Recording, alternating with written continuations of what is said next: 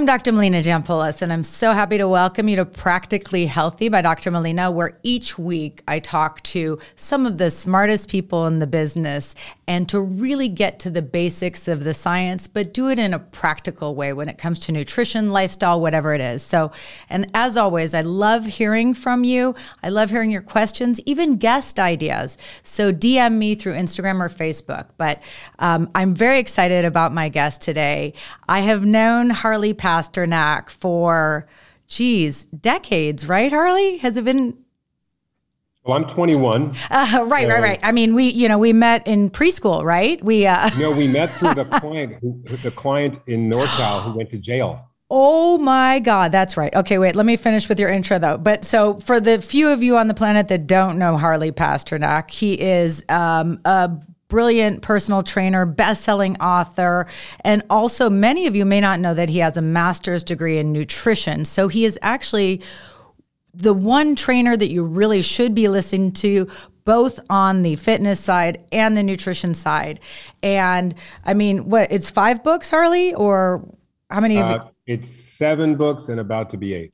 Uh, seven books about to be eight. I found two of them. I found the Body Reset Diet on my yep. counter at home, and my personal favorite, just because the Five Factor World Diet. But there's yep. the and your first one was Five Factor Fitness. Is that right? Did I get that right? Five Factor Fitness was the first one, and then Five Factor Diet, Five Factor Diet Journal, Five Factor World Diet, Body Reset Diet, Five Pounds I'm forgetting some body reset that revised it. There's some other one other in there. Somewhere. Oh yeah, I forgot about the five pounds one. So, anyways, welcome to Practically Healthy. It's so nice to see you. We haven't seen each other in a while. Yeah, pre-COVID. Pre-COVID. I think just jumping right in, one of my favorite practical tips that I learned from you. You always made me do whenever we got together, we had to walk. So you are big. That that's you know starting out number one. I think that is that is something that um, I you turned me on to you know whenever it was that we met. God, if I was still in San Francisco, that was probably at least 17 years ago. Um, it was a while, but um, right. so tell us. Well, first of all, and I think you have a really interesting. Tell us a little bit about your background. Just so I don't think people get a chance yeah. to hear from you and and to really understand like the depth of your knowledge and even some of the research that you did in grad school. I, I remember all this. I have a very good memory, Harley. So. You've taken a lot less blows to the head than I have. Yes. Oh, um, that's right. Well, you're Canadian. It, it, comes with the territory, right? With the hockey territory. So I, I, was a hockey player and went to college. Um, got hurt playing hockey and and spent the next ten years uh, doing graduate degrees in exercise physiology, graduate degrees in nutrition, and then I was working on my PhD in nutrition, and I got recruited by the military. The work I was doing was um, the university didn't want me to do the research; they couldn't get insurance for it but the military said we'll give you a lab and we'll uh, we'll we'll give you all the tools that you need. Um, uh, so I went uh, became a nutrition scientist in the military, and I did work on creatine. I did work on uh, drugs like acetazolamide, um, uh, creatine, uh, modafinil, and then for a very short while I was the world authority on the synergy of caffeine and ephedrine. So um, started a training business while I did that, and, and most Hollywood movies were actually shot in Canada so would train all the the actors getting ready and then that that grew and that became um, um, a bigger business with teams that I hired and I had a mobile gym, a fleet of mobile gyms that went to tractor trailers, that went to film sets. And then Halle Berry, I was training uh, for a movie called Gothika in Montreal. And she said, Can you come to the US and help me get ready for Catwoman? And that's where it all started and kind of blew up, went on Oprah, wrote books, and the rest is history. Yeah, that's amazing. 31st year in practice, 31 years in practice. Wow, really? Yeah. So you started when you were five? yeah. Yeah.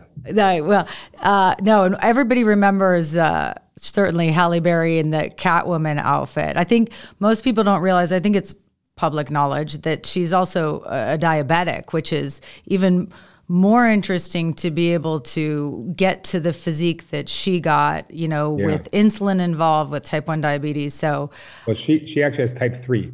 So she has MODY. Oh, she does. Yeah. I didn't realize so that. Okay. I, I, believe I'm I'm not giving you any confidential information. I, I think. Okay. yeah. Hopefully, hope, whatever. It's hope a not. hope not. Otherwise, um, we'll we'll censor it. We'll just bleep it out. Um, so for but, her, uh, exercise and eating well, is, you know, was the difference between her being insulin dependent and non-dependent. And it's a as you know, it's a rare thing to be able to really help to, to transform someone's health literally through exercise and diet. And then I started working with Robert Downey Jr. and Milla Jovovich in Resident Evil movies and all the rest. And um, um, so very, very cool. And I remember pictures of you. You were also, at what point were you a competitive bodybuilder? Yeah. Yeah. I saw the pictures when you had when you yeah. had hair too, right? yeah. Just kidding. I can I, say um, that because we're friends, Harley. yeah, of course. I uh, many years ago, too many years ago to remember, but a long, long time ago. And and nothing like being your own guinea pig as you learn. And um, that way, when you do stuff to a client, you, will know what it felt like to have it done to you. So it's interesting that you say that because I am I'll be 52 in April, and with the whole aging, menopause, perimenopause, whatever it is I'm going through, I'm starting to do a lot of N of one research just in trying to navigate this challenging sure. time. And have you, I'm just, I'm curious, to, totally off the subject, but I mean, have you had clients in my age range and, and found it to be more challenging or how do you, how do you deal with uh, us old broads? You know, I, I worked with Jane Fonda uh, not long ago for quite a while. Um, Jane was in her 80s. Um, Jeff Goldblum, late, late 60s. He's a specimen. Uh, and we have a, an amazing woman that um, who's 104 and and does resistance training twice a day, short little things every day. And so you're never too old to start. You're never too old to keep going. And all the research shows that even into your 90s, you can still build muscle mass. So um, you're a spring chicken. I kind of feel like that's, and I think kids keep you young too. But actually, my uh, my husband's grandmother will be 105 in uh, October, and she works out with a personal trainer. She uh, her nursing home or her assisted living has a a Wii Fit that she does all the time. Um, and she also keeps her brain sharp with Rummikub, which I think is really cool. And I'm obsessed with that game. I don't know if you. Uh, oh wow! Yeah, of course. Yeah, it's uh, but it, it it is inspiring, and it is. But I mean, I think, and this is something I re- actually remember discussing with debating you a little bit about, you know, nature versus nurture. Because when you bring up Jane Fonda as an example of somebody who's older, for me, she is the icon of a lifetime of fitness. Like she has been committed. I mean, she was one of the OG kind of yeah. fitness people. Sure. So for her, I think you know there's there's a, a pretty good uh, genetic component, but uh, certainly research, especially out of Tufts too, in terms of building muscle as you get older and.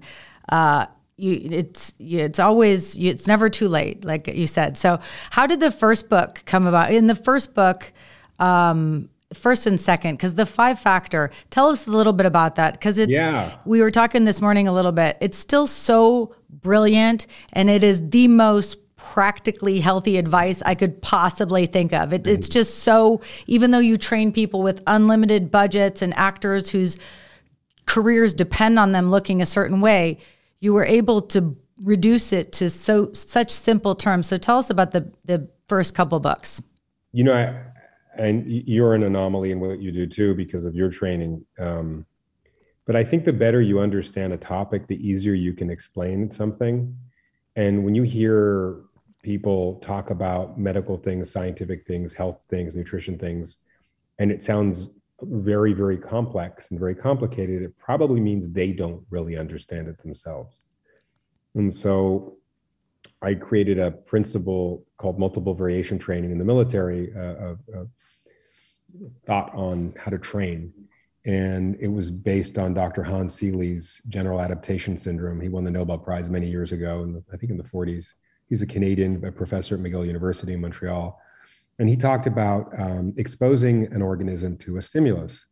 And uh, the example he gave is if I was to call you right now and you answer the phone and I said, Your house is on fire, your fight or flight response, you'd be, what? What do you mean? You know, heart rate racing, adrenaline coming up. You'd be, and then they pause and they say, just kidding. And you're like, come on, that wasn't a nice joke. And they call you the next day and they do the same thing. Your house is on fire. What? Wait, wait, you know, and you, you have that reaction, not quite as intense as the first one, but pretty intense. And then they're, I'm just kidding. They call you in day three and they say, Your house is on fire. Is it though? Your heart rate doesn't get up. You pause on the reaction. It's because you've become habituated to that stimulus and or adapted to that stimulus uh, of being scared. And so with exercise, specifically resistance training, um, I talked a lot about when you're exposed to a certain stimulus, um, and whether it be weight training, Pilates, yoga, any of these forms of resistance exercise, you adapt to it. And our um, our reaction to adapting it to it is to increase volume, do more sets, more weight, more reps. And where does that end? At some point, you're doing three hour workouts and you've got tendonitis all over your body.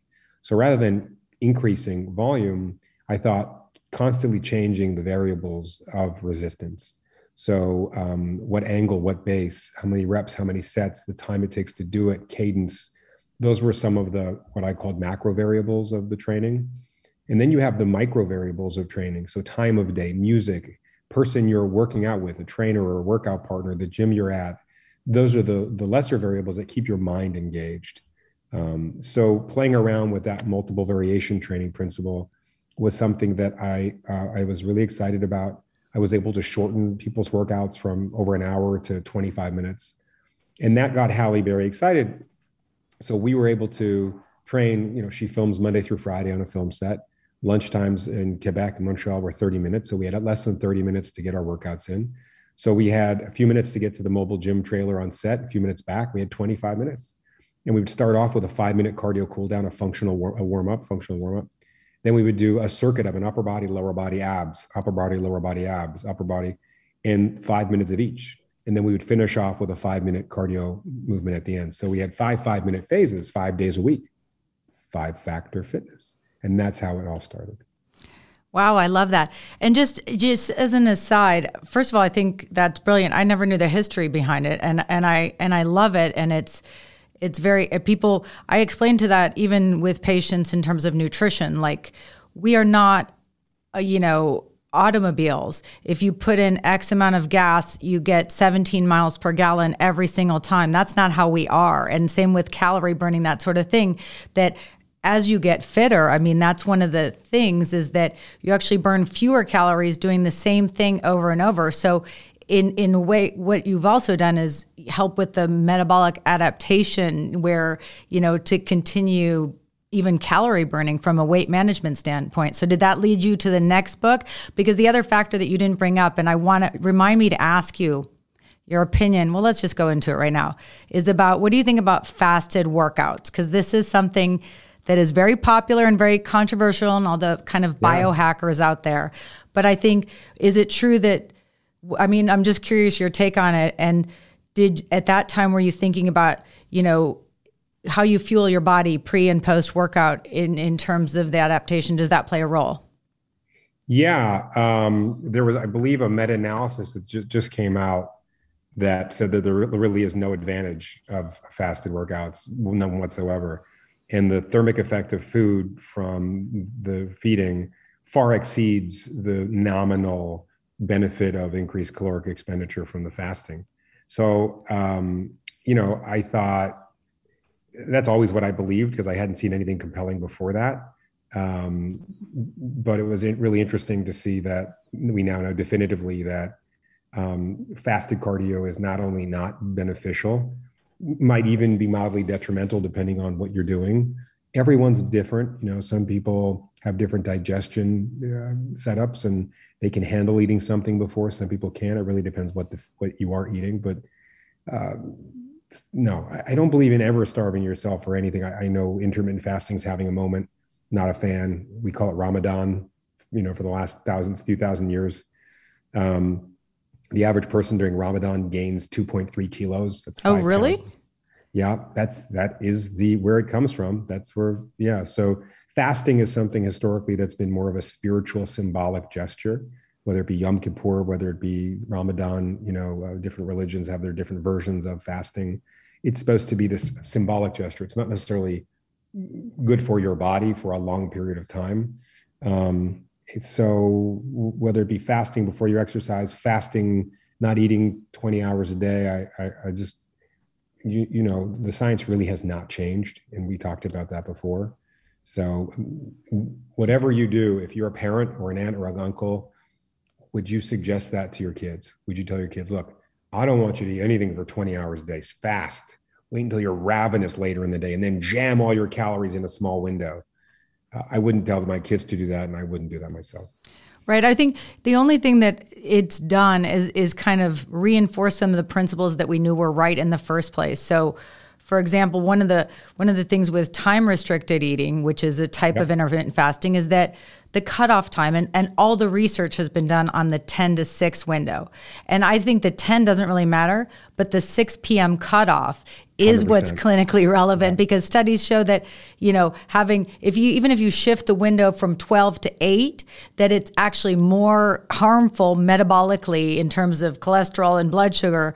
So uh, you know it's these fancy ways of getting people to do the right thing. So speaking of that so again knowing that you're one of the few people who has an expertise in both nutrition and exercise. So you started with fitness, but then that led into the five factor yeah. di- diet. So tell us a little yeah. bit about that. And then the world component, because you know my obsession with herbs and spices, and you were kind enough sure. to give me yeah. a recipe for my last book, which I'm so sure. grateful for. But so talk about the nutrition, how you made it easier, and why you wanted to make it easier. Because really, your celebrities have all the money in the world. They could spend, you know, whatever on personal chefs, but you made it doable for everybody.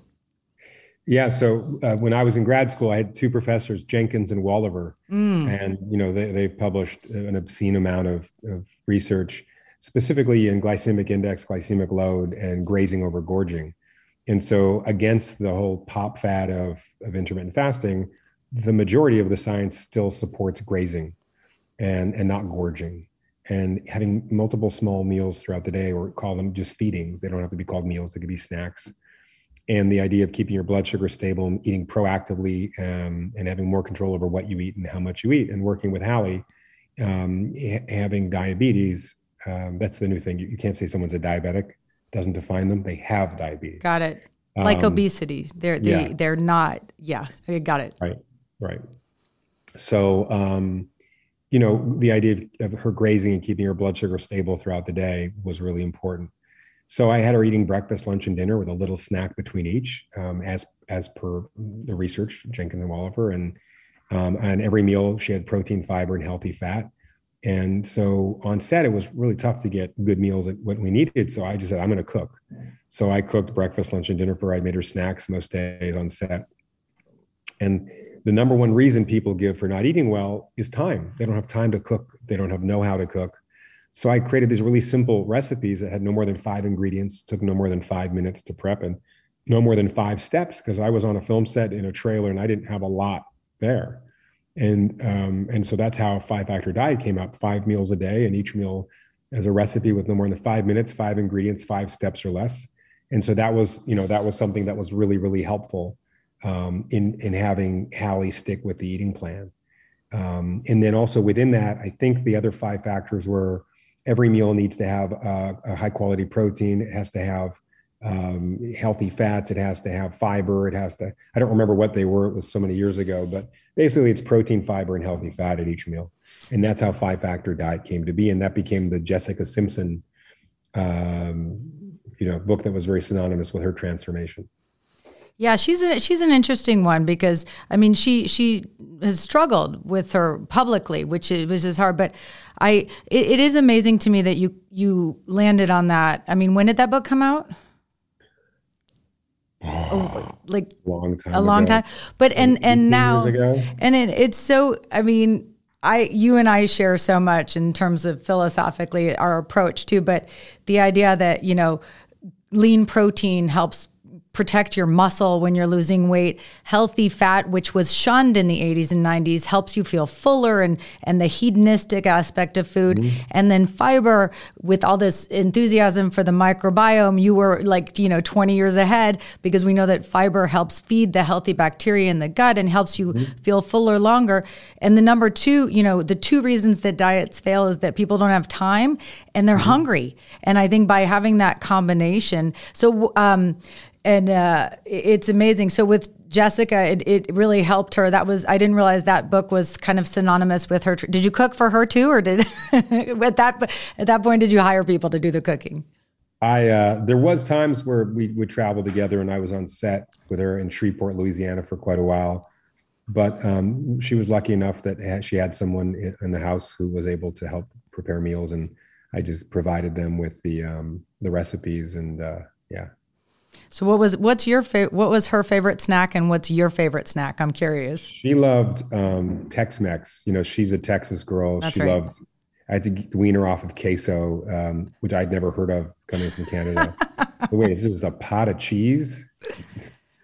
um, but but she loved anything Tex-Mex and fajitas and tacos and burritos and um, yeah, so you so you had a little bit. Although you I feel like within um, was it with it. So tell us that we. we I want to get to some newer stuff too. So how did I know the Five Factor World Diet was kind of a passion project for you? Tell us a little bit about that that book. Yeah, so I, I spent you know 20 years uh, traveling abroad, um, and I noticed that um, we would go to certain countries and people were lean they were healthy. They, we didn't have obesity there like we have elsewhere. And um, and i wanted to understand why. You know they don't have as many gyms as we do or infomercials or weight loss products and why are they living so much longer and looking better? And so i i traveled the world and i spent considerable amount of time in in the 10 healthiest countries in the world and studied the the ingredients they used to cook their cooking techniques their way of losing weight um, without trying to lose weight, just sort of you know maintain that that uh, calorie balance. And uh, I wrote a book about the 10 healthiest countries in the world and Japan, Sweden, Finland, Norway, Iceland, Denmark, Greece, China, Singapore, South Korea, Israel, France. And basically, it came down to you had the Japanese diet, you had the Nordic diet, and you had the Mediterranean diet. And those were the three healthiest uh, forms of eating around the world. And the they're all very different, but there's a few things they all have in common. None of them eat a lot of sugar. They're relatively low sugar diets. They're all extraordinarily high carbohydrate diets. And that's something that we've convinced ourselves in the West that carbs are bad because of Dr. Atkins and keto. But carbs are actually, you know, the one commonality amongst all the healthiest countries in the world, rice-based diets. And um, you know, you go to Sweden, Finland, Norway, Iceland, and they eat crackers and they eat bread. It's just healthier versions of it than we do here. And as you know, the Mediterranean diet eats carbohydrates as well. So sugar bad, carbs good, depending on the carbs and as you know how much and when. But um, that was for me an eye opener. Um, and the other thing I noticed, which kind of changed a lot in how I approach my clients, is they all moved over 11,000 steps a day, and Americans were moving about 4,000 steps a day. So that's 25 miles a week more than us. And over the course of a year, you know, you're talking about a lot. That's that's that's what 1,300 miles. Mm-hmm. Diet aside, if someone's walking 1,300 miles a year more than you, they're going to look different. They're going to feel different, and they're going to be on this planet a lot longer. Yeah, I think it's a wonderful observation, but I, I think some of that, I mean, because I've I've looked into this too. I think it's it's quite fascinating. You know, it's not so easily replicatable in the United States. So because just because of the way that cities are designed like city planning, a lot of these countries the cities are o- older and facilitate walking and commuting and things like that. And here when you have to cross major highways to get your kids to school, you're less likely to do that. And and also um, you know, just the uh, well, yeah, in the Mediterranean diet, we just make sure that all the listeners know that does not mean that Olive Garden gets a green light, uh, just so people are clear on that. But did you, I can't remember, did you talk about, you talk somewhat about herbs and spices and probably eating more minimally processed. I mean, that's the biggest thing. Minimally processed carbohydrates are not the enemy, especially if you're moving a lot. Yeah, exactly. Um, uh, you know, even there's certain breads. Michael Pollan has done such a good job of explaining bread and how bread was this one thing that kept people alive, you know, for thousands of years, basically up until World War II, when we learned to mass produce bread and didn't let it ferment and just threw in quick acting yeast. And and so some people who swear they have a gluten sensitivity, a lot of it has less to do with the fact that it's bread or flour and more to do with the, the lack of fermentation and, and how things change during fermentation. So I'm a big fan of bread. I'm a big fan of rice. I'm a big fan of fruit. Um, and these things have fallen on, on, you know, not the most popular things these days, but not for the right reasons. And there is no research to support it either. And that's the frustrating thing is we all kind of um, as you said back in the 80s when high carb diets were considered healthy and 90s as well. And and then somehow we demonized fat which was a really weird thing right? And and we demonized fat carbs were good um, sugar was okay. And there's a lot of controversy as to who are the lobby groups behind this and and driving this message. So here we are today. Certain fats are great certain carbs are great. Not all fats are great not all carbs are great but uh, there's room for everything and I know you uh, you have all of your clients walk at least 10,000 steps a day, right? Is that that's one of your basic tenets? Because I remember I was actually working with you when we did that.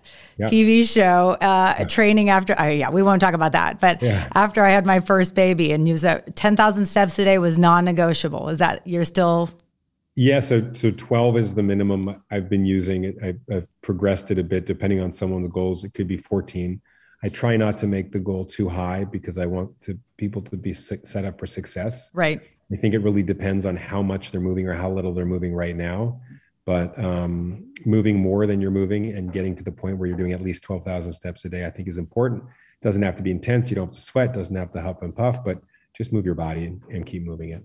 Yeah, I love doing that. I find that that's one of the things that's really helping me as I get older because even if you maintain lean body mass, there is some slowdown in your metabolism just because of hormonal changes with estrogen, testosterone, that sort of thing. But I like to challenge myself to hit 20,000 uh, a couple days, once or twice a week. So that, and it's, it's, it's doable if you commit to it. If you wake up and commit to it, I find that it's much more attainable. So we don't have too much time left, but what led you to do the body reset diet? That I'm curious about that one because it's kind of, the antithesis of our approach, which is more longer term and doing the right thing every day. This is a little bit more of a of a quick fix, but I assume there's a psychological component to it. To the body reset diet? Yeah, just about the idea of of faster weight loss. Yeah, so I, I was coming up against people doing juice cleanses and juice fasts, and you had Beyonce doing Dreamgirls fainting on set multiple times, um, and so here I am giving the message of, of balance and sustainability and easy recipes and five factor diet. But I'm coming up against people who are like, I need to lose 10 pounds in 10 days and I'm not going to listen to you. And I know I should, but I don't want to. And, and so I created the exact same diet, same as five factor diet, but I masked it to look like a cleanse. Uh, instead of using the word cleanse, I use the word reset. And instead of juices, it's uh, blended food, smoothies.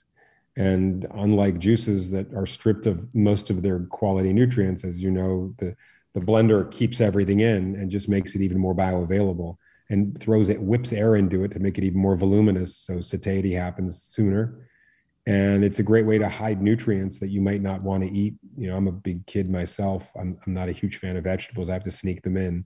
Really? So, um, yeah. Oh, I find that surprising. Wow, you um, learn new things, even though I've known you for decades now. You're not a vet. How can you be uh, not a vegetable? In the winters of Canada, you know. Ah, yeah. We, we had great produce in the summer, and the winter not as much. So, um, yeah, I. Uh, I thought, eh, you know, how do I address that? And how do I address that? The number one reason, as we talked about, that people don't stick to an eating plan is either A, they don't have time to prepare it, and B, they don't like the way it tastes. I said, I'm going to make the most delicious smoothies in the world that take no more than two or three minutes to make. And it was three phases, and, and the principles were the same as five factor diet. It was three meals and two snacks a day, and there was protein, fiber, and healthy fat at each. And they first one was an apple pie smoothie in the morning, and then a mid morning snack, and then Lunch was a berry cobbler smoothie and then an afternoon snack. And these were usually savory snacks of cut veggies.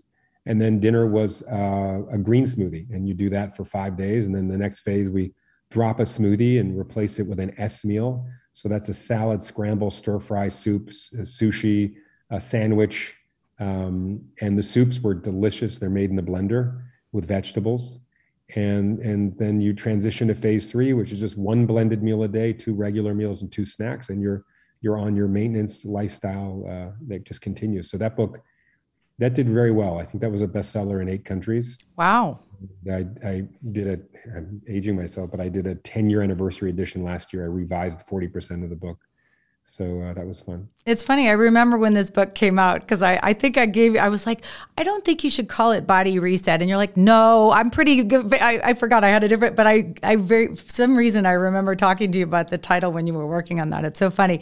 So let's, in our final, let's talk a little bit about kind of some of the things that you're up to these days. I know you're doing a lot of gym design, which is super cool. I actually remember when you were starting that as well. I, I'm glad to hear that's taken off. That, what, what led to that? That? Just a passion for, you know, promoting the exercise or how'd you get into that? Yeah, I um, you know, I've designed gyms for clients over the years at their residences and I, I enjoy it. I've designed a lot of equipment for, you know, I've consulted to Cybex and Life Fitness and Hoist and Precor and all these different companies designing equipment. I've got some patents in the exercise equipment space. And so I love gym equipment. I love the tools and I love building spaces for clients. And then I started doing some multifamily many years ago. I did some hotels. I did the first SLS hotel. Starwood hired me to evaluate all their gyms and write a report for recommendations years ago. And I did a few projects, one off here and there for Four Seasons, Viceroy. Um, and Four Seasons uh, said, look, we love what you did. We want to own the space. We want to have our gyms different than any other hotel chain out there. And so I became the global director of fitness for Four Seasons Hotels. And I think I, I've, we've either done or in the middle of doing about 75 of them right now, active projects.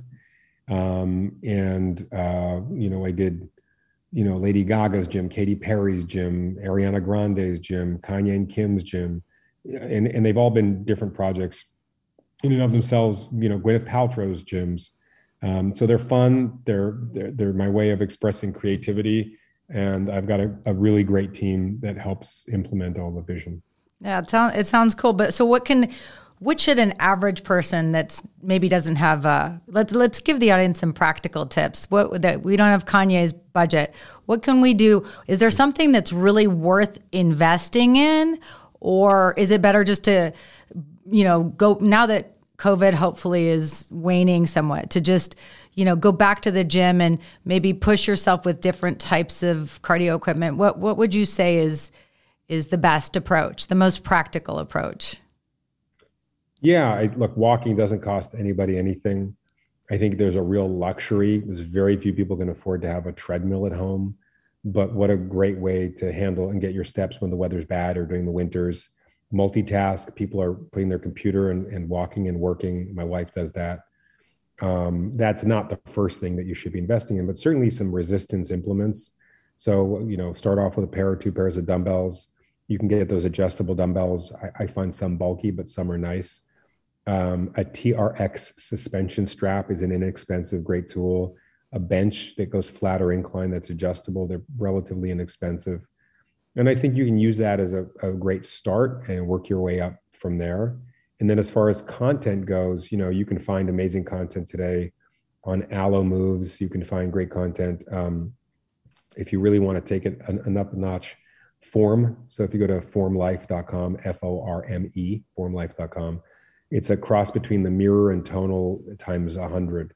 And it's this great interactive fitness tool with content. It's like a six foot iPhone um, that, that goes on your wall and that you can work out from home. So I think today the fitness tool game is tech is involved. There's a lot of fun things, and it's it's a fun time. And I think it helps with these options going back to kind of your original research to have the variety. So you're working the muscle in different ways, different levels of intensity, different muscles, small, large. And I love one of your other great tips. I remember so much of what you say, Harley. You're gonna be, but you. you always say, you know, to not forget to work the posterior chain. So the back of the body, the muscles that you don't necessarily see. I know that's a really core. I love kind of following some of your stuff on Instagram because you focus on the back of the body and also on multidimensional moves that are working more than one body part. And I assume that helps with the efficiency of, uh, of the workout as well. But I'm curious, real quick, with the walking, if you go back to your original comment with the research that you, where the body is adapting, how can we prevent that adaptation? Because if you're walking, you know, Sure. 10,000 So- steps and yeah. So is there a practical So the way way I to talk about exercises? there's two categories. There's what I call steps or aerobic movement, and then there's resistance. Steps or aerobic, basically, the more you do, the better to some critical point.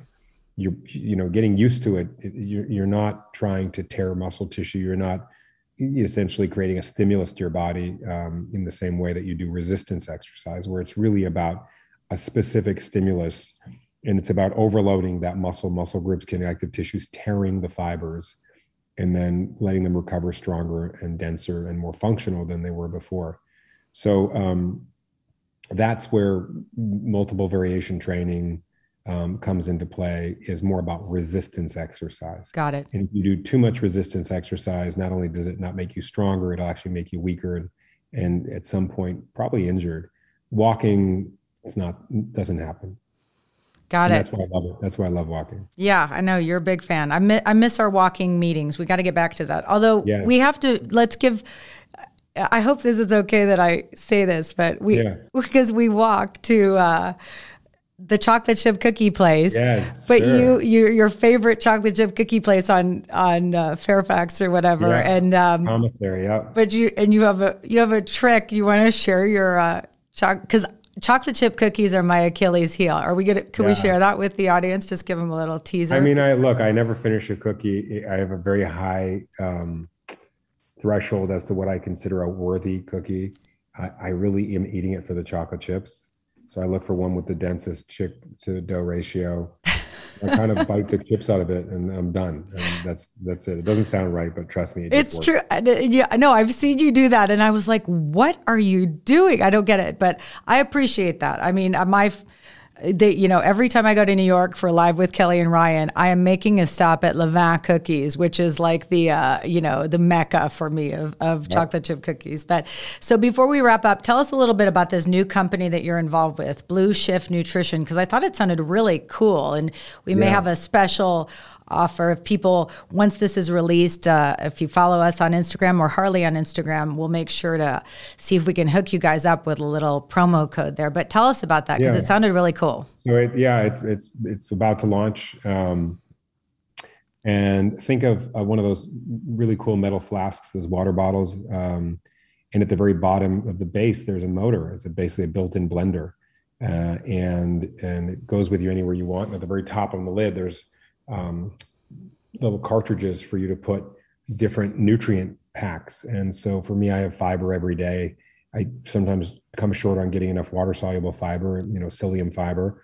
And I've got a fiber and I just click it and you hear the for 30 seconds and then I drink it and I have the most delicious, you know, fiber supplement. Um, and I'm used to choking down those other ones where you got to measure out the powder and quickly stir it and drink it. And you've got this thing stuck to the side. And, um, and for people out there who, you know, might not have dairy and might have trouble getting calcium, you know, you, you're able to get your micronutrients instead of taking those massive pills that people take, those big tablets, they choke down. Um, there's a lot of fillers in those tablets that are not great for you. And such a tiny percentage of that pill actually has stuff that your body's able to absorb and utilize. So it's just a more bioavailable way, more convenient, more delicious way of getting some of your micronutrients in um, if you're looking in the supplementation. Yeah, I'm I'm very excited. It seems really and again, I just feel like the easier that you can make things for people, the more likely they are to stick Yep. with it. And this just seems like such a practical tool for people that are on the go. You can bring it to the office. You just add regular water. Is that how it works? You add whatever Yeah, just you just add regular water and um, and we have many, many, many different um, capsules that go in your uh, blue shift bottle, and you click and you're zzz, gunk, and you're good. And it increases your water intake too, which people discount the importance of that. Like even being 1% dehydrated can lower your metabolic rate. So it's it's like a win-win. You get the nutrition, you get the hydration, you get the ease. Um, I'm I'm excited. I'm excited to see you. You're going to have to And- send and me I one. think, and you you've known this. I mean, when women have those pregnancy uh, pills, uh, vitamins, there's nothing more constipating, right, than those and choking those things down. So it definitely helps to uh, be able to have a more absorbable form of it, and then chase it with a with a little bit of psyllium fiber. Yep. Nope. Sounds if you can make that uh, delicious and accessible for people, I'm I'm on board. I'll be I'll be I'll be a fan for sure. So Harley, thank you so much. This has been I I I'm really it's I'm so happy that people get to hear your wisdom and how much you really know because there you know you are in the celebrity world and maybe people prior to this have more have not really understood the depth of your knowledge, which I have always respected. And, and so I appreciate you sharing your time. Where can people go to follow you? What's the best place to sure. keep up with you, to learn more, maybe to get your ideas and inspo? Yeah, um, you can go to um, Instagram, Harley Pasternak on Instagram. Gym by Harley on Instagram is some of our um, design uh, inspiration and um, uh, that's that's probably the best place. And HarleyPasternak.com is the website, but certainly Instagram is a good place to go. And they can find links to all your books on uh, on your website, HarleyPasternak.com.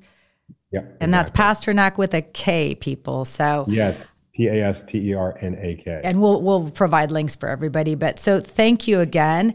You've been listening to Practically Healthy by Dr. Melina, and I think today is probably you've gotten more practical tips than any of our episodes so far. So, and I really encourage you to pick up one or two or three of Harley's books because there's so much good information. And um, so, thank you again. And if you enjoyed this episode, subscribe, like. Again, I want your feedback. I want to hear back from you. So, reach out anytime, DM. I'm not as active as Harley is on Instagram, but uh, I do. I do love watching the little videos, the multi-move things. It's very inspiring to me. So, thank you again for. Thanks, thanks for having me. Thanks. Have a great day and good luck with the new Thank baby. You. Thank you.